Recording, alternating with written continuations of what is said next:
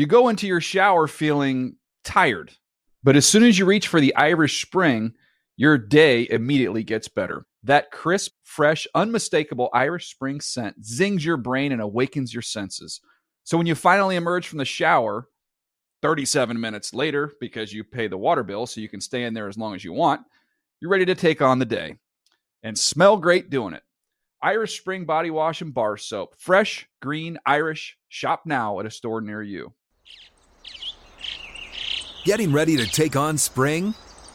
Make your first move with the reliable performance and power of STIHL battery tools.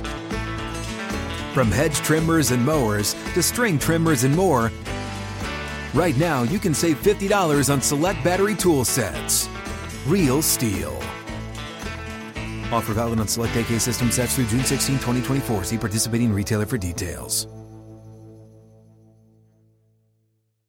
Open a limited time 11 month certificate at Kemba Financial Credit Union. At 5.25% APY, it's more than triple the national average, plus, it's a safe and secure way to grow your money. Visit your local branch or kemba.org slash CD for details. Offer expires May 31st, 2024. APY equals annual percentage yield. Restrictions apply. $500 minimum and $250,000 maximum deposit. Advantage status required. Comparison based on bank rate average. Federally insured by NCUA. The Around the League podcast has no prior head coaching experience. Welcome back to another edition of the Around the League podcast. My name is Dan Hanzus, and I am joined by a room full of heroes Chris Wesseling, Mark Sessler, and Greg Rosenthal. What up, boys? Hey, Dan. Good evening. It's Sunday night. I can feel the energy. Oh, it's pulsating through my veins personally. I don't know about you guys. It's much different on a Sunday when last Saturday you guys were coming off of an all-day cornhole extravaganza, whereas this Saturday you're coming off of a two-year-old birthday party, of which you went for my daughter. So Yes. I thank you for that. As far And as, that you, was- as far as you know, that's all we're coming off. Ca- yes, that's true. Casa del Rosenthal hosted us. It was really, it was quite pleasant, I would say. It was very nice. Chil- and children all around. happy birthday to uh, your daughter Ellis. She turns two. a lot of information. So here we are. We are in week three. Another a little bit, a little bit disappointing uh, to me personally this week. Are some ugly games, uh, but also some interesting subplots. So maybe you should continue to listen to the podcast. despite a lot of surprises a this lot of week. surprises. And let's start right off the bat in Candlestick Park, San Francisco. The 49ers get taken down at home by the Colts. Greg Rosenthal, watch that game. Tell us about it. It's not only a surprising result who won, but the fact that the Colts were the tougher team than San Francisco is making me rethink a lot of things. I mean, in the fourth quarter of that game, they are running the ball straight through the 49ers defense when they know the run is coming. It's not Trent Richardson, who is a non factor, really. It's Ahmad Bradshaw, who looked terrific. And the 49ers have to think now okay, they lost Patrick Willis in this game with a groin injury. Uh, we found out after the game that Aldon Smith will be away from the team on an indefinite leave of absence. Ian Rapoport Yikes. reported uh, he's going to get treatment uh, for substance abuse problems. Uh, and they can't throw the football right now. So this is a team suddenly in week three that's got a whole bunch of problems. I was stunned by this.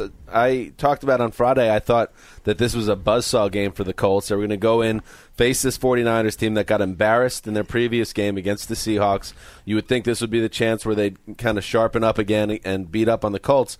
But instead, they, they really got beat up on themselves. And uh, to Mark Sessler's credit, you had the hero pick on this. You picked the Colts, and you described it, I believe, as one of your funny feelings, right? I just had a feeling. But, you know, Harbaugh, back to back losses for the first time as the coach of the 49ers. That doesn't bother me so much, except to look at how they lost these two games. In the course of one week, I mean, they got rattled by, San, by Seattle. They come in this game. You think they that, that Indy is the kind of team that's going to learn how to play tough football from a team like San Francisco. Greg said it best. I mean, I watched the second half of that. They just got thumped. Colin Kaepernick really struggled. The book is out on this 49ers team. I mean, they didn't have Vernon Davis in the game. They got to beat. They got to figure out how to beat man coverage. They don't have anyone that can get open against man coverage, and that's what the Colts were doing.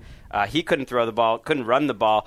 It is a great sign for the Colts that Andrew Luck had a very nondescript game, played okay, wasn't really that huge of a factor, and the Colts won going away. That whole narrative about Andrew Luck has no help, that's gone right now. The uh, both Super Bowl teams now have the same problem: lack of talent at the skill positions on offense.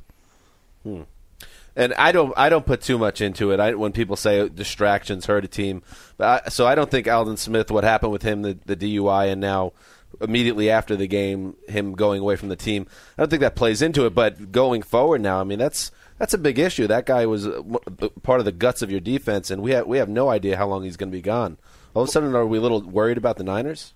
It's a big game Thursday night against the Rams. You know, they're We'll see if Patrick Willis is ready for the game. We'll see if Vernon Davis is ready. I mean, these are their top players we're talking about, uh, and they're not playing with them right now. So yeah, it's it's a problem. One last thing on this game, I'm less than thrilled that the Colts are turning uh, Andrew Luck into Russell Wilson, going with this Yeah. run heavy. Come on, free Andrew Luck. That's fair. That's fair. Um, all right, so yeah, let's move on. Let's go through the schedule, all of Sunday's games. Um, Greg Rosenthal, I believe you all also were watching the Baltimore Ravens uh, Houston Texans game, correct? Uh, That that is a true statement. Not a uh, pretty game. a lot of penalties in this one, and not a lot of offense. The Texans should have had a big lead in the first half. Didn't really take advantage uh, of some great situations. And it just reminded me of some old school Baltimore Ravens ugly game. They get a punt return touchdown. They get a defensive touchdown. There's only one touchdown scored in this entire game on offense. That was by the Ravens. Had a nice drive with Torrey Smith and they're winning ugly. And this is two straight games now. Their defense has not given up a single touchdown at home. Matt Schaub did not play well in this game, and I think Baltimore's got to feel good that they can win games in different sorts of ways now. How did uh, Ed Reed look? He was a non-factor. I mean, he had three tackles. Just one of those kind of deep safety games where you didn't make a lot of noise either way. You know, the guy I noticed a little more was Matt Elam, who came into the starting lineup for the Ravens, essentially Reed's replacement. This was his first start. Uh, the Texans didn't have a play over 18 yards in the entire game. So this was a station to station, really slow moving offense, and they, they're struggling to make big plays, and Matt Schaub's not playing that well. I still feel pretty good about my eight and eight prediction for the Texans. I know I'm in the minority on that about where they'll finish this year, but they're very close. They could be if a couple things went against them. zero and three right now. They did not play great in either week one or two. They need comebacks in both games, and now they're flat on the road against a Baltimore team that I think everyone agrees is not complete by any means. Um, so I don't know. I don't know about the Texans right now. I just have to point out that J.J. Watt has become the most fun defensive player to watch in my lifetime. Week after Wow. week, it's just Or did you sleep through last season? No, I know, but it's just the fact that it's continuing and taking it to another level. I thought his game last week against Tennessee, one of the best of his career. He was incredible again today, uh, and it's just, I mean, it's just a joy to watch every week. All right, moving right along. I had the pleasure, pleasure is probably not the word, but I watched the Carolina Panthers absolutely destroy the New York Giants, thirty-eight nothing. Um, could be the low point of the Tom Coughlin era in New York. I think this was a game where, from the very beginning, it was just complete do- domination on both sides. Eli Manning had no chance. Uh, he completed 12 passes in the game and uh, was sacked six, seven times, including six times in the first 17 minutes of the game. Uh, this, that, this is the type of protection we're talking about. The running game didn't know better. Um, so the Giants are now 0 3, and I'm shocked. I thought they were going to get get off the schneid, but they're not, and they're in deep trouble. Remember when the Kraken predicted he would have 50 sacks this year? Yes. I thought he might get that in the first quarter. yes, I believe he had three sacks uh, today, uh, but he didn't have sacks in either of the first two games, so he's still way off his projection. You know, in the on last podcast, Wes and I both talked about Carolina as our pick of the 0 2 teams that could potentially turn things around, make some sort of a run. The defense to me was the obvious reason, but it, what I was reading and tell me what you saw that they kind of changed up the offense for Cam Newton this game. They did. You you saw more running from Newton, which was smart. Uh, Mike Shula, who around these parts anyway, doesn't have a great reputation. Uh, as I look over at Wes. He's the uh, ATL whipping boy. Yeah, uh, but uh, yeah, I mean, listen, when you have someone as dynamic as Newton, you got to design some plays to let him make plays with his legs, and he did that. And it just goes to show he played. Newton played just a really uh, balanced game. He had one bad interception, but he threw three touchdowns. He he ran for another. He was in total control. And the only thing I will say is and you can't take it away from them that they blew the Giants out. But before I believe in the Panthers, I want to see them win one of those close games that they seem to lose um, on a bi-weekly basis. Are the Giants the worst team in the league other than the Jaguars? Jaguars, let's throw out of this discussion. Steelers. Steelers are in that mix. That it's incredible that those are the teams we're Yeah. talking about, but that's how they've played. I mean, they've had three straight really bad performances. No, another thing about New York, and it, it's not just that David Wilson's been disappointing, but I understand the whole they didn't get the contract thing done with Ahmad Bradshaw. But look, the guy looked good tonight. That's a guy that would have fit perfectly into New York's offense right now. They need a guy they can rely on running the ball. That's a shame it didn't work out. Yeah, but even if t- uh, today, just speaking of today's game, though, Bradshaw wouldn't have done anything. It was David Wilson. They actually tried to work him more back into the game plan, and he was just getting swallowed up in the backfield. Actually, got a penalty called on him because he spiked the ball in frustration at one point after getting swallowed up for a four-yard loss. I mean, it was just it was. I couldn't believe how bad it was. And the other thing, the Panthers. Uh, front line is awesome. You know, they, they they're showing it week after week. The Giants, I don't know what happened to their pass rush. Uh, I understand Pierre Paul's not himself, but in general, they, you know, Newton had all day, was comfortable. Just a all around bad effort. And their first 0 3 start since '96, which was the last year of the Dan Reeves era. Well, Justin Tuck hasn't been a good player in a couple years either. Right. No. Not that you need any more proof, but you would always rather have a terrible secondary than a terrible defensive line because the Panthers couldn't have worse players in their secondary. And when you're that good up front, it doesn't matter at all. Star Lotulelei should have been a top three overall pick in the draft. He's playing like Wesseling, it. boom! I like that. Speaking of Wesseling, uh, his former love, the Cincinnati Bengals. uh, I would say the other, you know, maybe the biggest game of the week uh, in terms of an impact. The Bengals take down the Packers at home. Tell us about it. It was a turnover fest. The Bengals had uh, jumped out to a 14 to nothing lead thanks to, in, in small part because the Packers had a fumble on their opening kickoff. Uh, they jump out. Packers score 30 points in a row after the Bengals have four turnovers. And then the Packers basically are running running away with the game, have a chance to win. Jonathan Franklin fumbles. The Bengals take it back 58 yards, and that one play basically changed the outcome. The Aaron Rodgers, I'm looking at the box score is in the Gabbert zone. How how did this happen? and then Uh, that, for everyone out there, that's that's a yards per attempt somewhere in the fives or maybe under. I think it's getting to the point we don't have to explain it anymore. America knows what the Gabbert Zone is by now. Mike Zimmer's defense was swarming. Uh, Michael Johnson really put uh, David Bakhtiari on a, in a clown suit. Um, Rodgers was sacked four times, hit probably a dozen or more times, and uh, the Bengals front front four just really dominated the trenches. I look at Green Bay, and I don't like for you know I'm a Browns fan when my team has a week four bye. That bye, it feels too early, and it's just like listen, a lot more stuff happens. I want the break to come a little later. This guy, this team needs the bye this this week around. They had Jeremy Ross, a wide receiver, playing running back on the final few plays of the game because Franklin twisted his ankle or something. Starks was Starks injured his knee. Jermichael Finley was concussed. Clay Matthews tweaked his hamstring. Uh, it sat out the second half, and that may have been the difference in the game too. Matthews forced fumbles on back-to-back Bengals possessions in the second quarter. Bengals come back. I mean, the Packers are shutting them down. They come back with two touchdowns at the end of the third quarter and start of the fourth quarter with Matthews with Matthews on the sideline. That was a big injury. This is becoming a thing with them starting the season slow. Happened last year, didn't make a difference. Happened even when they won the Super Bowl, didn't make a difference. So I'm not too worried. What about the Bengals, though? I mean, shouldn't shouldn't we be giving them a lot of credit for this game? I mean, this is a game that everyone kind of figured the Packers would, home or not, they were going to take care of business because they're the better team. And now this Bengals team, you know, I give pretty credit good. for not going away when the Packers scored 30 points in a Right. row to make it 30 to 14.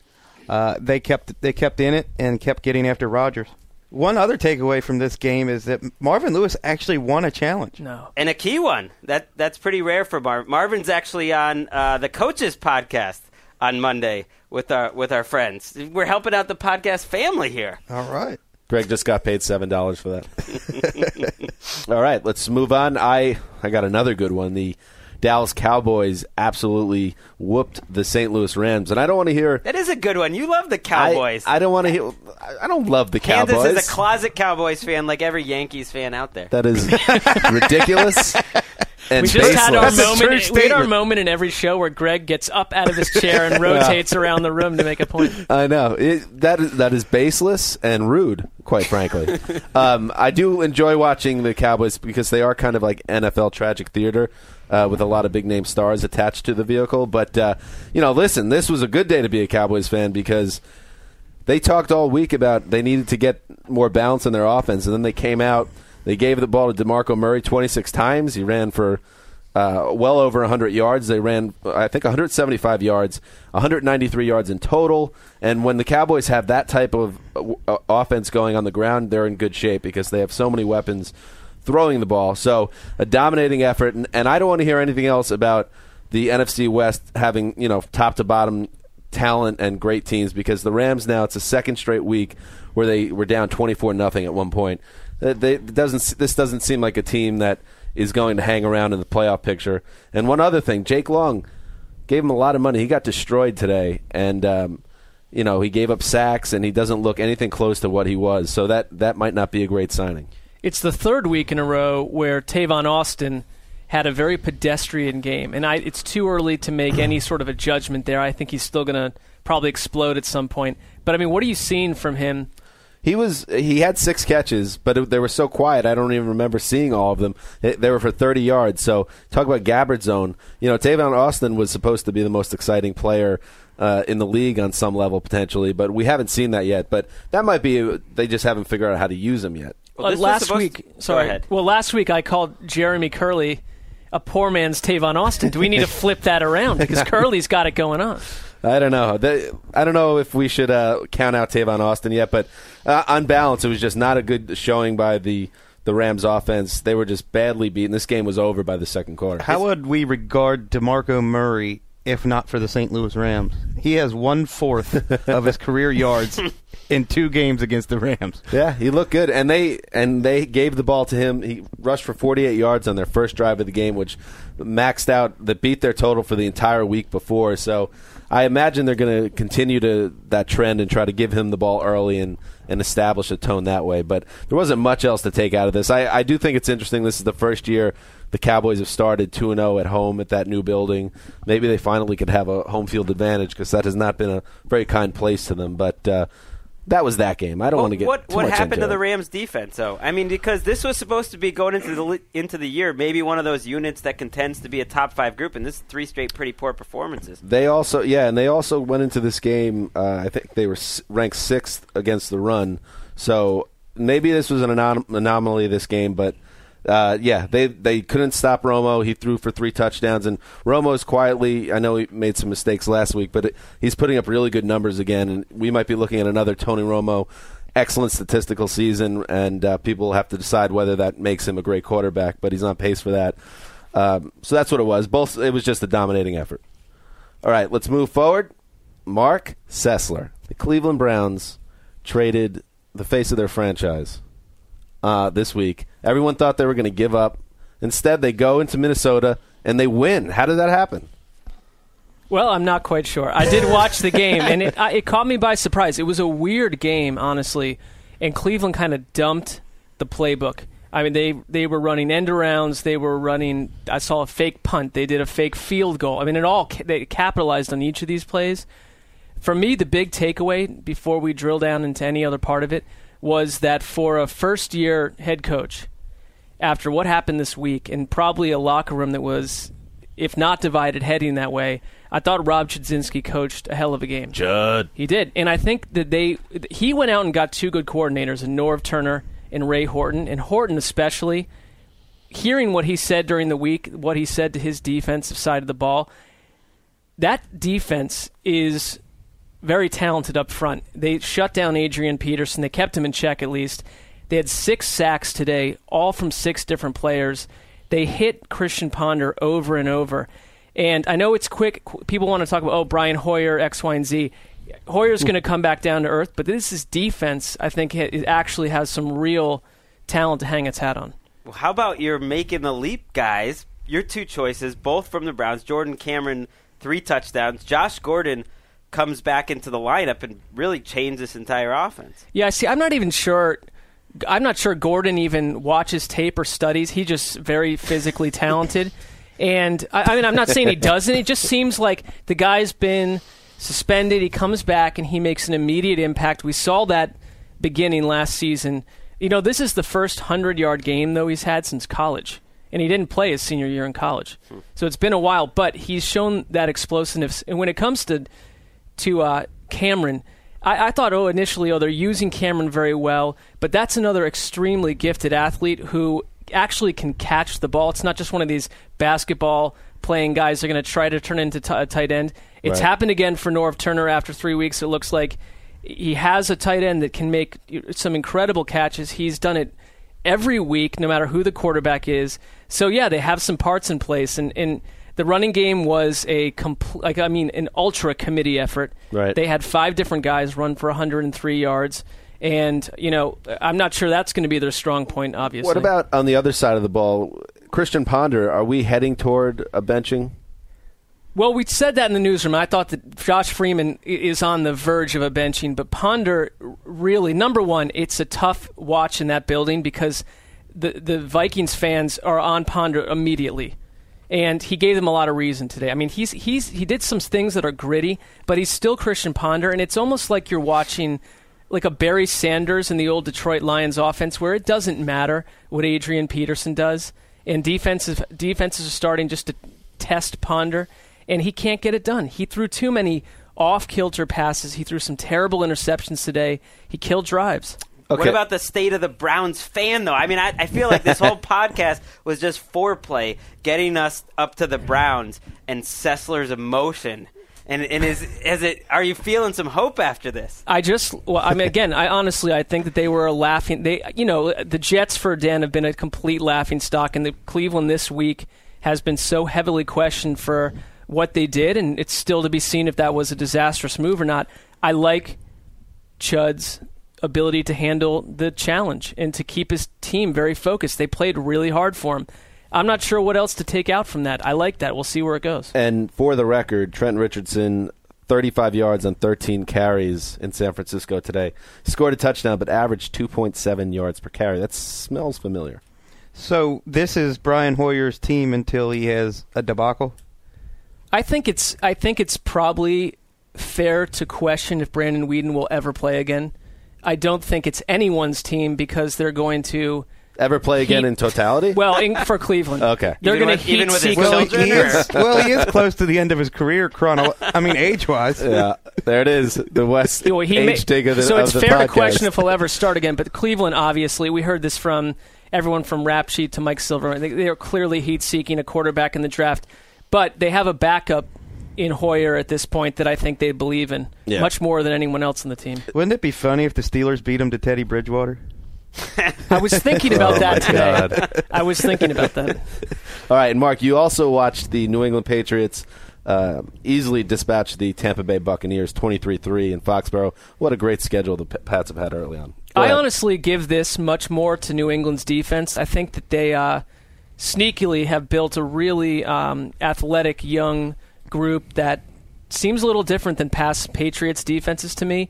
Uh, they completely took the Bucks out of this game right away, and that's part on that's on Freeman to some degree. He was really a mess, and we saw uh, Mike Glennon warming up in the third quarter, and Greg and I we started to work up a post because it seemed sure that they were going to make a switch, and we talked before the game. We thought this might be the week that would happen. I'm pretty sure that will happen next week. That's my guess that he, that uh, Glennon will start week four. What's the point? Of, you know, what's the point of keeping Josh Freeman around at this point? They're 0 and 3. It's clear that he's lost support within his own building, and his coach doesn't like him. You got to do something to save your season.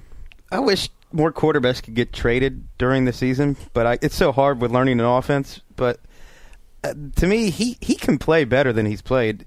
Uh, that relationship is just ruined. I agree so much because he'll do things. You know, early in the game, he and Vincent Jackson and Mike Williams, they were testing New England's cornerbacks and having some success. And in the in, when they're hot, that's why they're hot because he finds ways to make big plays with his wideouts.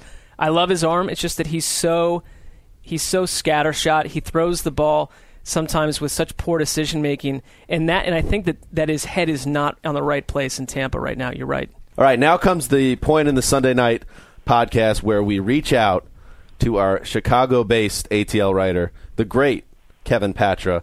Uh, K. Rich, is is Patra ready to speak with us? I spoke to him before, and he seems ready. All right. and anxious. Wow, is that true, Patra? It's always, I'm always anxious to speak with you. Uh, room full of heroes. Especially uh, after a Lions victory, I can hear a little pep in your voice. yeah, I always got pep after a good victory. I, I can imagine Patra right now in like a Chicago uh, cigar shop, smoking one with uh, Common, just hanging out, enjoying. You know, Common? a really nice. look it up.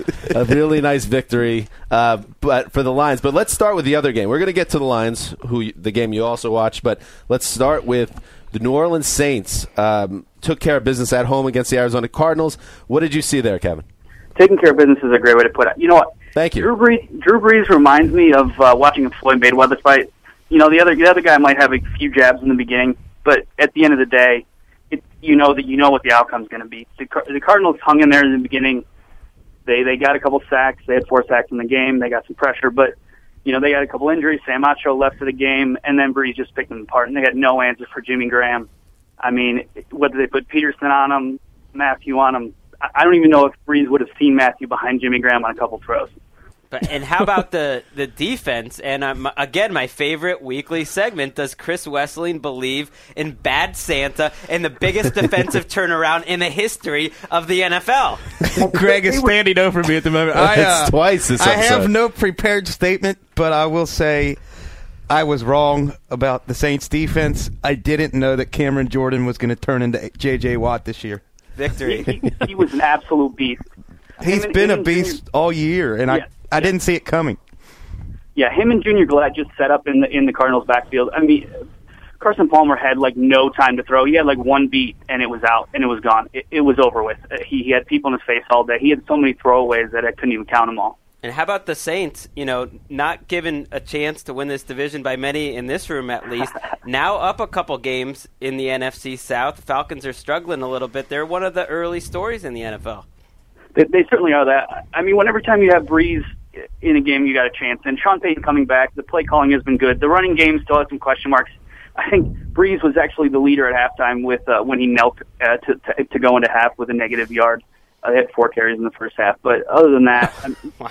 you know, you can nitpick all you want, but it, it's Brees's team, and he's going to throw it, and he threw it all day on a on a team that has played a decent defense the last couple of weeks. So, do you think we should buy in on the Saints as a real playoff I do. contender? I'm buying in. I, I was. I thought they would. They would. They would be a uh, wild card team to begin with, with Payton coming back. But this team seems like it has it all. The defense is shored up so far. They haven't. They haven't really faced a high-powered one yet. We'll see when they come against the Falcons. But I mean, right now they're they're just all over. All, all over. The pass rush is great. It's helping out the backside right now. Tonight they looked un, unbeatable. Don't look now, but either the Dolphins or the Saints will be four and zero after next week. Wow, good point. That's a good game. Okay, and now let's let's move on to your other game. You watched your Detroit Lions take care of business, 27-20 win over the Redskins. What'd you see? Yeah, um, you know, we can focus on RG three. I think you know he played he played pretty well for a guy in his third game back. I think that his storyline is a little overblown. Nitpicking. He did have two turnovers that were killer, uh, but he looked all right. He only ran two two uh, designed runs, and his, his other other four runs were a couple scrambles. The big problem, you know, the big turnover when he scrambled for 21 yards and then dove forward instead of sliding when he was trying to give himself up and fumble. That was a huge play in the game. Uh, but he looked all right. He, he still doesn't have everything on his on his balls. He did have a nice deep throw that got touchdown that got overturned. But he, he's coming along. You can see as he gets more reps, he's going to get better. You just we just got to give him time. Our expectations for him coming this season were overblown. Yeah, but Uh, they're as far as 0 the- they're 0 3 though. I mean, at some point they're going to have to start winning some games. Right. But he, the, the, the problem is not with him. I, I didn't see in this game. It's their their defense was just awful. I, I mean, the Lions didn't even take take that all the opportunities that they were presented. The, D'Angelo Hall had the early pick for a score, but after that, the Lions uh, in the pass game were getting. I mean, the Redskins secondary literally lost Nate Burleson on, a, on like at least two or three plays where he went for big yards. Burleson had 100, 106 yards catching, uh, uh, receiving. I- mean, and for, if you, from the Lions' perspective, they needed that boost with Reggie Bush out of the game. They needed somebody that could be second fiddle to Calvin Johnson, and Joique Bell wasn't going to be that guy. He, he did have 20 carries and still only went for 63 yards. Their run game isn't going to be anything. But that Redskins secondary, it just couldn't handle it. Young guys were getting burned all day. How did RG3's knee look on that 35 yard run or however long it was? Yeah, you know, he actually looked, He got he had some burst. He went back. He dropped back. There was some pressure. He came up. He had to hit a quick burst because that's what I was looking for in that run. I was like, oh, let's see how far he gets. And he looked like he had the burst that we saw last year. Maybe it wasn't as, as immediate, but he he had some momentum going. He outran a few guys that had a little bit of an angle on him. And then when he saw him conversion, he dove, he dove head first and fumbled it. He looked like that was good. If he, if that he had slid properly, that would have been the play we'd have seen on highlights if they would have punched it in and said, "Oh, look, he's back." Kevin, so the uh, the Redskins give up 1,464 yards in three games, the most in NFL history. Are you concerned that the Lions scored only 27 points? And, you know, I, I, yeah, I, I could I could nitpick on that, and I you know I usually usually do. I mean, the run game was obviously a concern against a, a rush defense that had given up major yards the first two weeks of the season, and they couldn't do anything on on 23 carries. Um, no Reggie Bush. I mean, that needs to be said. I mean, give the guys a break here. They hadn't. This is their first franchise victory in Washington, right? It is one and 21 record in, in DC. It's, I was raising my hands to that one. How is that possible? First win against the Redskins since they were the Boston Braves. No one beats the Lions 22 straight times in Washington. This doesn't happen. no, it doesn't. Nobody. um, all right, Kevin, and and finally, I'd like to hear your thoughts. I'll give you about five minutes to explain your thoughts on the Redskins name, whether it should be changed. No, I'm just kidding. we could just call them the Washington Griffins, since that's all anybody seems to care about anyway. All right, good answer, uh, Kevin. Thank you very much. You could go back to whatever you're doing there. I'll watch this great Sunday night football game, fellas. All right. Moving right along. Always nice to talk to Kevin Patra, but we need to move along. We have Greg Rosenthal tell us about, wow, Greg is excited, but he might even stand up for a third time in one podcast. The Miami Dolphins take care of business at home. 27 23 win over the Falcons. Well, I'm not just excited about the Tannehill bandwagon starting to fill up that we talked about last week as a as a big narrative. But you know, you mentioned the NFC West mentioned it as the greatest division on earth you know, before the season. And how about the AFC East is undefeated out of the division this year, six and zero. AFC East. Give it up. Uh, this game was one of those games that reminded me of a Falcons win from a year ago. The Dolphins were down the whole game. The Falcons looked like the better team. They controlled the line of scrimmage. They hit Tannehill a ton. A lot of good things were happening. They're running the ball well. And then at the end, Tannehill is the one who plays his best, has a great touchdown drive to win the game. They kind of snuck this one out. They barely had the ball in the game. And it's just kind of another step in this team's development now that they're figuring out ways to win games that they probably shouldn't have won. When is Jeff Ireland going to get his contract extension? Because he's built a juggernaut. I've Miami. been calling for that for like six days. You better lock them up soon because otherwise, you know, some team's going to step in and get Ireland. I was flipping over to this game every once in a while because I was stuck with the uh, Jaguars Seahawks mismatch. Oh yeah, Li- hang in there, listeners, because we're getting there. and it seemed to me that the Falcons just blew so many opportunities where they settled for a field goal instead of a touchdown. And I guess my question is, I saw the first two games that I think Tony Gonzalez looks slower this year. They didn't. Apparently, they weren't looking for him in the in the end zone this because he's usually Matt Ryan's fallback guy in the end zone. Yeah, that it's a great point. He had 24 yards in this game, and they looked like they were making a concerted effort to get him involved on the first drive of the game. I think he had three catches, and after that, he was totally not to be found. I mean, their leading receiver after Julio Jones with Jason Snelling. And, and can I make one point on that? Uh, I understand Tony Gonzalez earned the right or something to sit out all of off-season training and the most of training camp. But it, you know, this isn't a relief pitcher or something where he just needs a couple uh, appearances to get ready, or you know, this is a this is a professional football player, a tight end. I mean, you figure at that advanced age, the guy would need a full training camp to be ready for the season. I might put something into the fact that this guy basically disappeared for the summer, and now all of a sudden he was supposed to still be Tony Gonzalez. Didn't Brett Favre have his statistically best season after pulling the same stunt? It's a little different though. Quarterback's different too to me. I feel like fair. You know, when you're a skill position player at at tight end, you know, get some reps. That's a fair point. Hasn't reached the 100 yards on the season yet after Wow. three games. He's under 10 yards per catch, and they need him so badly right now because Roddy White's out there limping on one leg. Uh, they were, like you mentioned, in the red zone. They were two for five. The Dolphins were three for three, and that was kind of the story. If I had to ask you to sum up why the Falcons are one and two in like one or two sentences, what would you say? I would say they're short-handed on offense. that would be it. I mean, White's not there. You know, they didn't really miss Steven Jackson today. Gonzalez isn't the same. Sam Baker, their left tackle's not there. They're not protecting him, and so they're they're a shorthanded team right now. Seemed like they actually protected Matt Ryan better without Sam Baker. Well, they they were just getting rid of the ball though. They're changing their whole offense to me to adjust for all their shortcomings. I mean, they're they're throwing dink and dunk, not going down the field at all. Hope Mrs. Baker's not listening to this particular She's show. a, that was a good rough. woman. She's a good woman. That was rough. She's a big fan of Lyle the intern. um, and any any other word, Greg, about Ryan Tannehill before we move on? This wasn't his best game even, and and they found a way to win. He had a couple beautiful throws on the touchdown drive, and he's had a knack for you know he's now he did it versus Seattle uh, last year. He did it versus Indianapolis, so it wasn't even his best game, and they won. I think that's a good sign for them. I could just see Ryan with Lauren on uh, relaxing on a sofa bed right now, fourteen dogs around them, enjoying life. It's probably- Why not? it's This pretty is good to where be you're at in life at this point. I have a question for you, Dan. Do Yeah. you plan on skipping the Titans and Chargers game? Uh, do you want me to? no, I just thought that would be like in the one o'clock games. He's asking you to segue directly into that game. Well, let's talk about it then, because clearly I didn't. I didn't make a mistake. It was something I was planning all along. uh, but why don't you tell us about that game, Chris Wesseling? This was uh you could say it was Jake Locker's coming out party if you believe that Jake Locker is really coming out. I'm not sure I do. We we talked about Josh Freeman, his erratic scatter shot throwing. Wh- Whenever Jake Locker goes back to throw, I feel like there's a 50-50 shot it's going to be within 5 yards of the wide receiver. That's a and, good and this was probably his most impressive game as an NFL quarterback. And uh, I spent the first three quarters wondering if he would complete his passes. is this a team that's quietly going to go draft a quarterback in April and get and end the Jake Locker experiment? I think it's way too early to even hazard a guess on that. It dep- It fully depends on what happens the next 13 games. Wait, why are we? They won. They won 2017. Yeah, but he is a limiting part of their offense, in my, in my He opinion. also threw the game-winning touchdown. I don't pass, think right? it's a coincidence that he played his best drive when Kenny Britt was watching from the sidelines. Hmm. Kenny Britt has been. I mean, you can make the argument he's the worst starter in the NFL this year. And how about the Chargers blowing another game? I mean, I feel Dan's hero pick pain from week one, where he picked the Chargers. I had them as my hero pick today. I You thought never It picked the Chargers. why?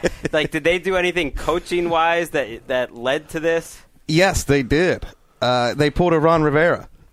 Oh no! Yeah, they had the lead, and it wasn't a big lead. It was a four point lead. They ran Ryan Mathews six straight runs.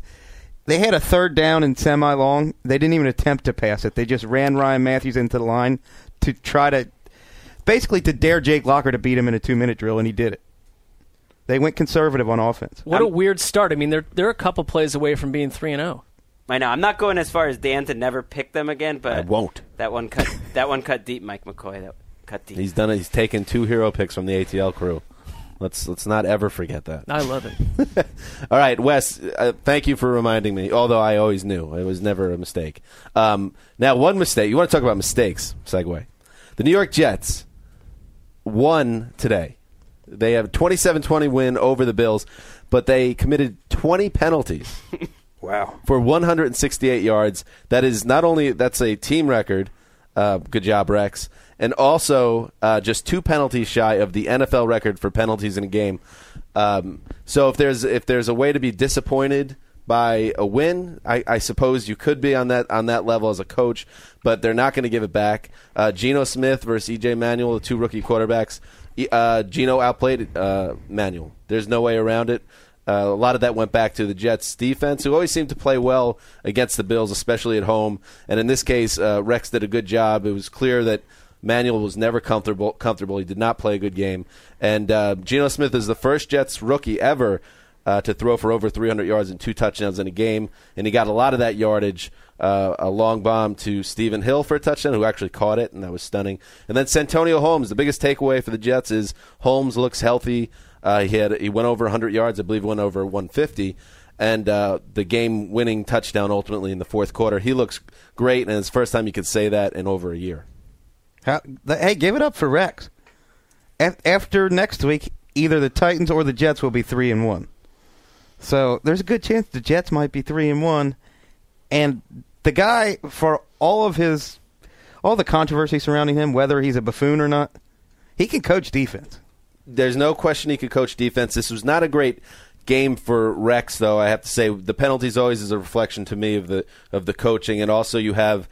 Um, he had two terrible challenges. He burned both his challenges by throwing the red flag over the span of about five real time minutes on two challenges that uh, there's no chance the Jets had to win, and then they ended up not being able to challenge a fumble uh, by Buffalo. So you know, Rex, it's it's always a mixed bag with him. But you're right. I mean, they're two and one. I think it was ESPN. There, all their writers agreed the Jets were the worst team in football before the season started, and now they have a two and one record, and they could very easily get to three and one. So.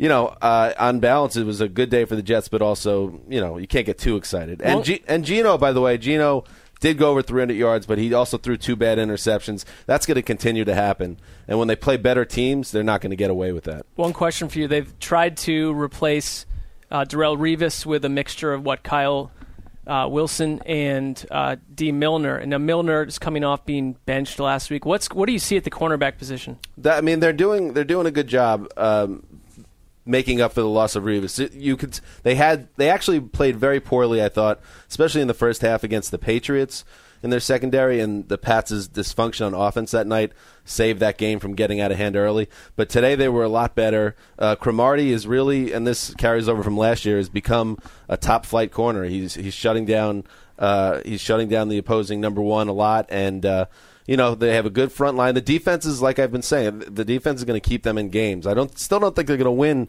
uh, a lot of games, but they're going to be close in a lot of games. Next up, Wes, you alluded to the game earlier. The Seattle Seahawks somehow they managed to get by the Jacksonville Jaguars at home. You know these games that we always they, they you think they're going to be a, bl- a blowout. They don't always end this way. This game went exactly how you thought it would go. Seahawks blew them out of the building. Their starters were out by the middle of the third quarter, and the key takeaway for me was that Seattle. We knew they had the deepest roster in the league. Their backups are better than the Jaguars starters. That says it all right there. I mean, and, and no Gus Bradley revenge factor, like Cesar was talking. let me, well, let me ask you one question: Has Chad Henne done anything to keep, of all people, Blaine Gabbert from coming back into the starting seat? Chad Henne looks exactly like Chad Henne's always looked. Uh, scatter shot, takes too many sacks, turns the ball over too much. He's he, both those guys. You know who they are by now. Well, then, part B: or is it on the Jaguars for not having gone out after having these two quarterbacks last year, not going out before the season and getting someone else? No, because I, I just think don't force the quarterback pick in the draft, and you got to wait to find the right quarterback. They're building up something, and maybe it'll work out well. It's kind of like when the NBA teams tank and get the one pick. And that takes us to the final game of Sunday. Oh boy, the Pittsburgh Steelers are in deep trouble. Um, got back into the game, but got taken down ultimately by the Bears. Greg, what are you seeing here? Well, a lot of people are going to talk about the Steelers being 0 3, and that is a big story. And my Ben Roethlisberger MVP pick is beyond embarrassing at this point. But I want to point to the Bears with the game on the line, and everything seems to be crumbling. You know, Jay Cutler, Brandon Marshall, and Earl Bennett put together three of the prettiest third down plays you'll ever see. Cutler with a couple great throws, one great run, terrific catch by Marshall. Bennett makes one of the best catches of the year to put the Beautiful game away. And you just have to give the Bears team credit again for playing their best in the passing game when it mattered. That uh, touchdown pass to Bennett reminded me of the Santonio Holmes touchdown in the uh, Super Bowl. Cutler had to put it in the exact right spot, and he did. Um, the the other takeaway for this game is the Bears. Henry Melton's one of their best defensive players. We saw him get carted off with lo- what looks to be a really serious knee injury. Um, you know, we saw Clady kind of guaranteed his thirty three million before his season ending, in, ending injury, and Melton is kind of the flip side of that. He decided to play out his contract, and now um, his earning power is probably going to take a hit in the offseason. Yeah, and for me, uh, what I take out of this game actually is in tandem with another uh, well-established NFL franchise that lost today. The Giants and the Steelers, two teams that you thought they were going to potentially save their season, right the ship. Both of them f- go down in flames, uh, and these two flagship type teams are both their seasons are basically over. It's, I mean, it's pretty amazing to me that this is happening with these two teams. And the Steelers go to London to play uh, the Vikings 0 3. Enjoy our winless teams, London fans. Sorry about that. This is what you get for the things that you did to us like 300 years ago. I hope you're listening, handsome Hank. Um, okay, so that is that is our our Sunday show. Uh, with, there's one more game on the slate on Monday, the Oakland Denver matchup. Uh, we'll talk about that on Wednesday, uh, and uh, that's it for now. So signing off for the mailman, the sizzler, the boss, and K Rich behind the glass. We'll uh, catch you on Wednesday.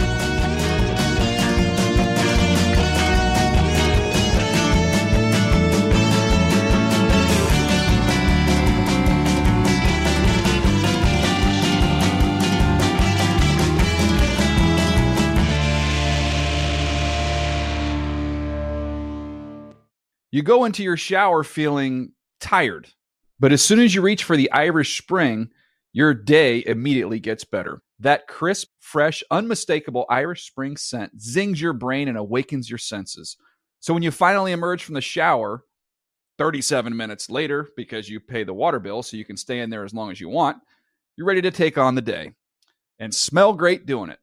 Irish Spring Body Wash and Bar Soap. Fresh, green, Irish. Shop now at a store near you. Open a limited time 11 month certificate at Kemba Financial Credit Union. At 5.25% APY, it's more than triple the national average, plus, it's a safe and secure way to grow your money. Visit your local branch or kemba.org slash CD for details. Offer expires May 31st, 2024. APY equals annual percentage yield. Restrictions apply. $500 minimum and $250,000 maximum deposit. Advantage status required. Comparison based on bank rate average. Federally insured by NCUA. Looking for a fabulous fashion brand that celebrates you? Then look no further than Boston Proper, where styles are designed with you in mind, so you can look and feel amazing no matter the day, season, or occasion. At bostonproper.com, you'll find fashion that knows you best. For over 30 years, Boston Proper has been the fashion destination for confident women who want to elevate their look with unique, sophisticated clothing at affordable prices. Visit bostonproper.com today. Boston Proper, wear it like no one else.